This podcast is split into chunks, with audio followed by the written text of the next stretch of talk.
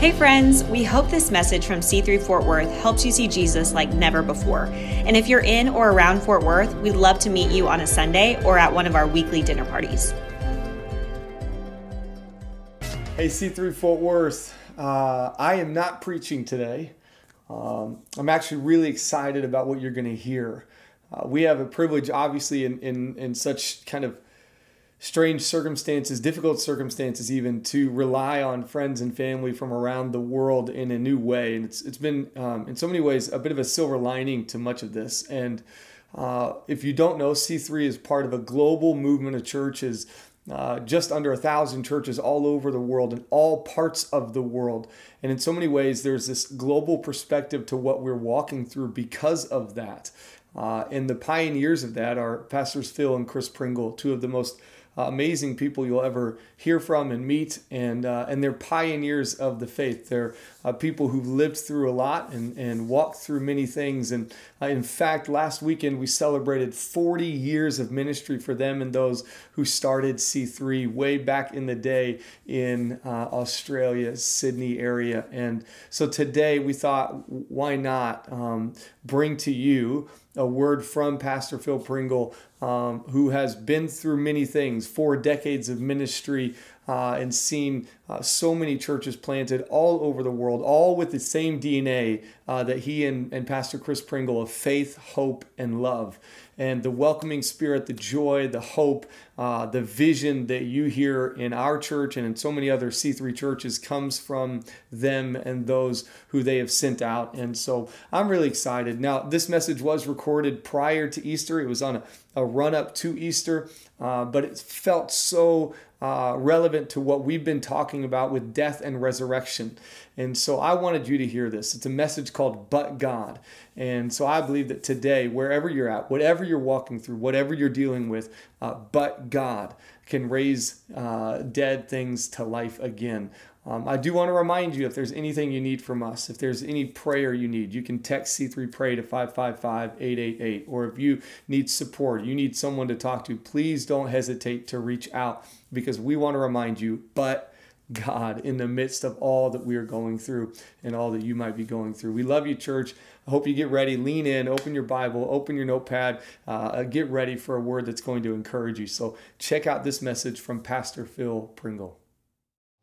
Well, I got to say, I'm pretty excited about sharing this message, but God. It's out of a book I wrote a number of years ago at Easter time when I was looking at creating a message, I guess, that described the God factor in our world. And to my surprise, I found that phrase, but God, 61 times in my New King James Version of the Bible. And three of them were in relation to Jesus being raised from the dead. And so when I lead up to Easter, like right now, these scriptures become especially meaningful. In Acts 13, verse 29 to 30, it says, They took him down from the tree and laid him in a tomb, but God raised him from the dead. Then in Acts 3, verse 13 to 15, you rejected this holy, righteous one, and instead demanded the release of a murderer. You killed the author of life, but God raised him to life. Acts 10, verse 39 to 40. And we apostles are witnesses of all he did throughout Israel and in Jerusalem. They put him to death by crucifying him, but God raised him to life three days later. So the God factor is something that we can easily forget when problems are coming in and overwhelming us, seemingly drowning us. When Jesus said, I will build my church, it was only a few days later that he was actually crucified. So it would be easy to think, well, so much for that great vision, so much for that statement. I mean, he's gone now, and what kind of a church is he going to build? But God.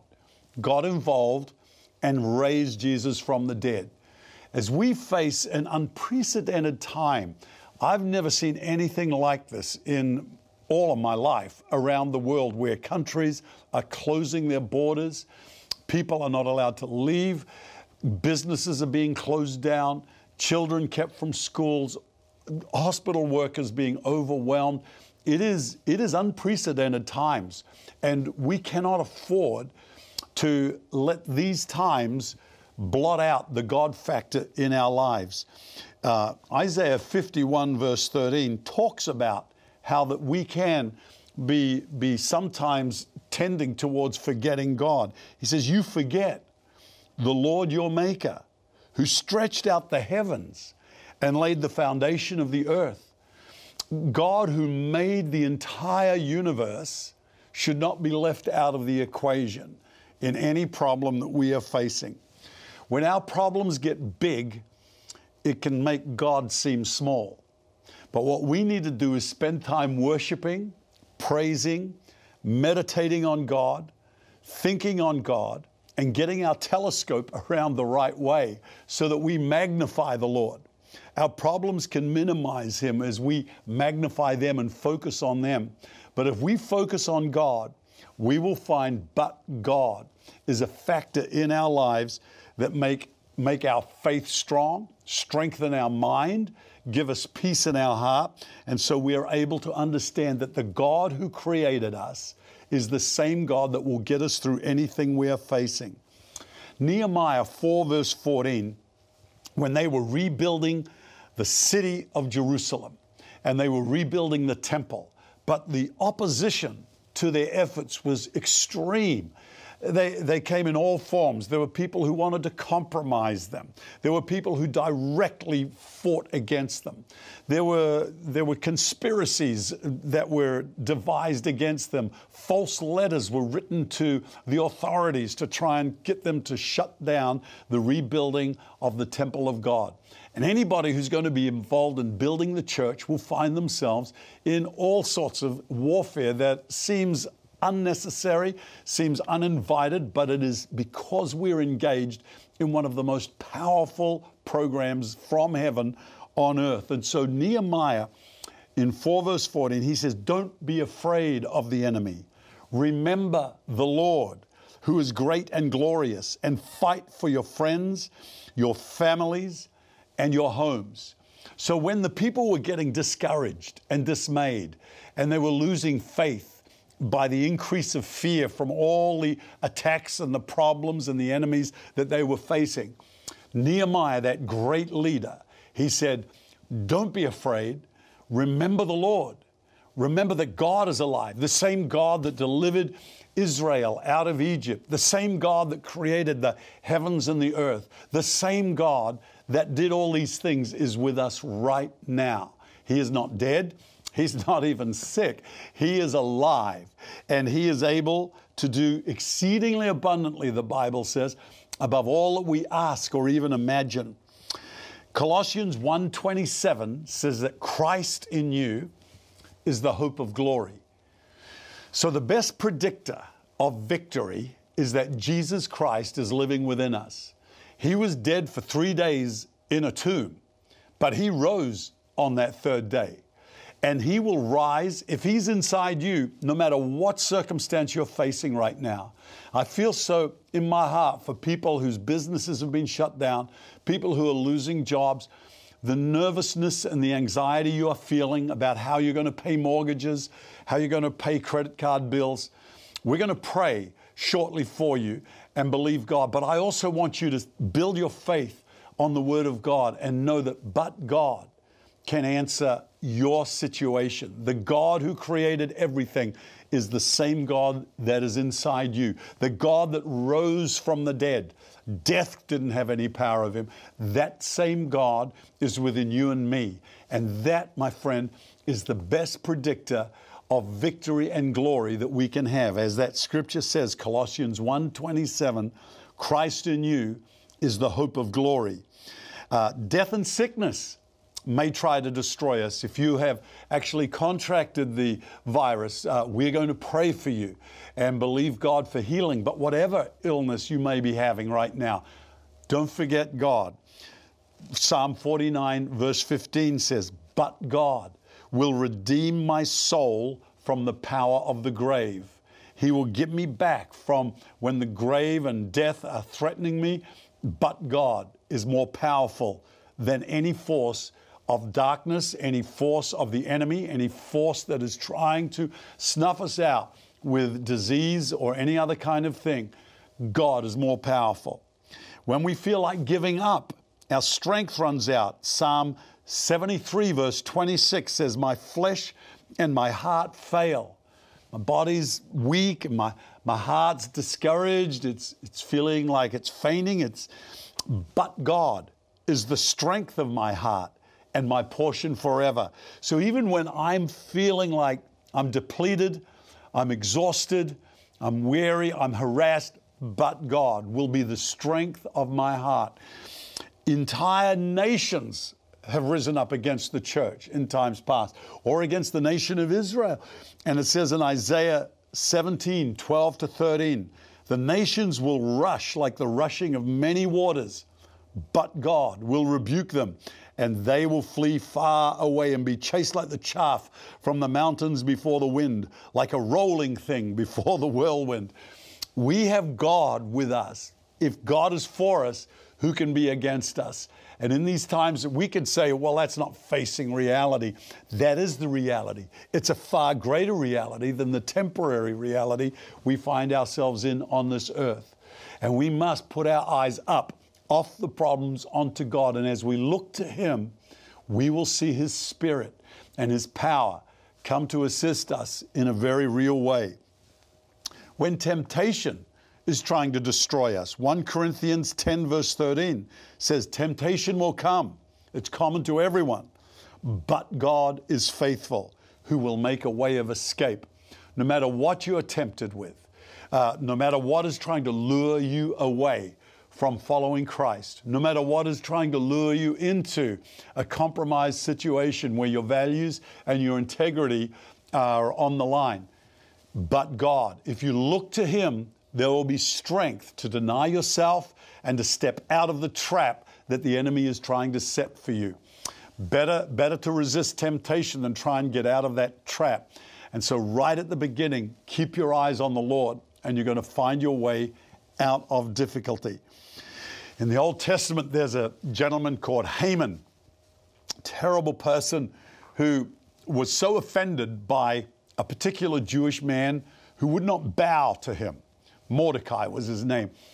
Uh, that he plotted and, and conspired to eradicate, to wipe out the entire Jewish nation throughout the entire empire of the then reigning king. And so he arranged for this to happen and got the king to sign the edict uh, under false pretenses. It, it wasn't like the king really was aware of what this man was trying to achieve. It was simply because of a personal offense that he started this entire eradication program. So at that time, there was a, a, a young girl called Esther who, through a, a set of circumstances, became the queen. The previous queen had refused the king on one of his requests, and so a search was made through the entire land for a new queen. And amongst the hundreds of applicants, if you like, or those who'd been chosen, Esther, this young Jewish, beautiful lady, was chosen to be the queen. And it was so fortunate. Well, it wasn't even fortunate, it was God God had arranged for that particular woman to be the queen at that particular time to bring about a salvation for the entire nation of the Jewish people. And so, at the moment when it was about to happen, she requested an audience with the king and then with the gentleman Haman, who was plotting this murder of all these people. And through another set of coincidences, it seems like, but we would call them God incidences. It, it happened that Haman himself became exposed. The queen said, This is the man who is trying to eradicate my people. And so Haman had he had erected gallows to hang this Mordecai, this man who had offended him. He had erected these gallows. He was going to hang him on those. And so the king, in the end, ordered Haman himself to be hung on his own gallows. And so we see that there's a thing in the kingdom of God that I would call backfire. And when the enemy tries to bring something against the people of God or against you, it's going to backfire because all things work together for good for you because of the God factor in your life. But God. Remember Him in whatever situation you're in. Remember the but God factor. There was a, there was a prophet in the Old Testament called Jonah who got himself into a terrible mess. And sometimes we are the cause of the mess we're in. And, and for some, they think, well, I caused my mess, I should pay for it. I, I'm responsible for the mess I've made, so, so what better can I expect except that I'm, I'm going to pay for it? Well, the fact is, Jesus has paid the price for the mess we made in our own lives. And we, we have to accept that. We are subject to forces that are stronger than ourselves. And we need somebody that is stronger than that force to help us overcome, and that is Jesus. The psalmist says, We triumph through the works of your hands. And in the New Testament, Paul says, Thanks be unto God who always causes us to triumph. And even though we are wrestling with our own brokenness sometimes, our own faults, our own missteps, our own mistakes, our own sins, even though we're wrestling, God has mercy on you today. He says, Listen, I understand, and I provided a sacrifice, my own son, that will cleanse your soul from those things that have overwhelmed you and caused you guilt, depression, all kinds of difficulties within. And I have provided you a way out to be free from that in Jesus' name. And we will pray shortly so that you'll be able to receive Christ into your life if you haven't already done so and understand what that victory actually is. Not only in mind, but actually in experience to have that. In the Old Testament, this, as I said, Jonah got himself into trouble.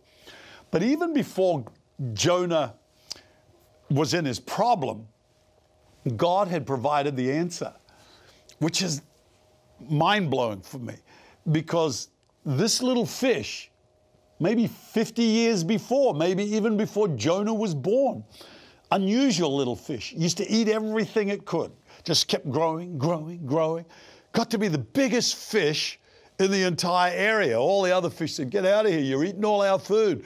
But this huge fish ended up at the exact spot on the exact day that the sailors in the boat, which were at sea, where Jonah said, Look, your problems are because of me. You got to throw me over. And they did. They threw him over. Right at that moment, that fish was there and swallowed Jonah and kept him alive for three days. Even before we have our problems, God has provided a solution, an answer. And so he knows the problems we're going to be facing. If we will keep our eyes on the Lord, we're going to find ourselves on a collision course with miraculous solutions in Jesus' name. A flood was going to wipe out the entire world but God. He had had Noah prepare an ark for the salvation of his family and the beginning of a whole new world.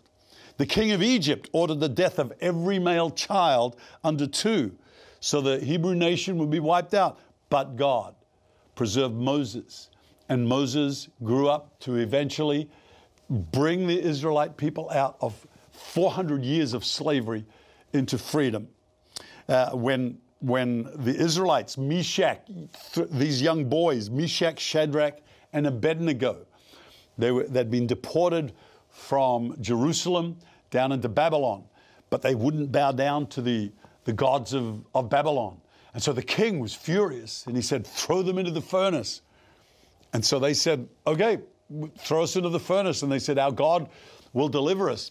However, they had a radical kind of commitment to Christ. They said, Look, our God is able to deliver us. But even if he doesn't, we're still not going to bow down. It doesn't matter. If we burn, we burn. But we know he's able to set us free.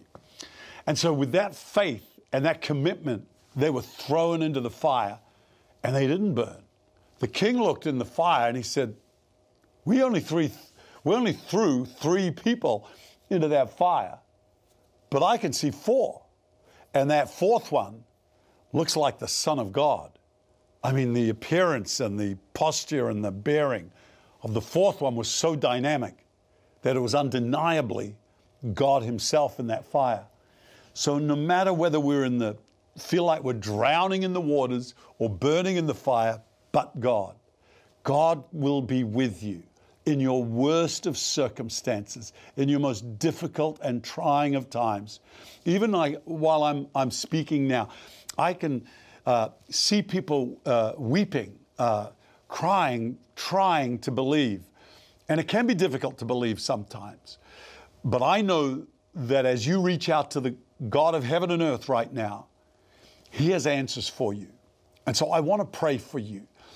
Uh, who, whoever you are, watching today, wherever you are, under whatever circumstances, I know that Christ can, can reach into your world and bring salvation. If you've never asked Jesus to come into your life, please, would you do that in a prayer that I'm going to lead you in right now? If you're coming back to Christ, you've been away from Him, if you're just not sure whether you're saved or whether you're going to heaven, please pray this prayer with me, and then I'm going to pray for you.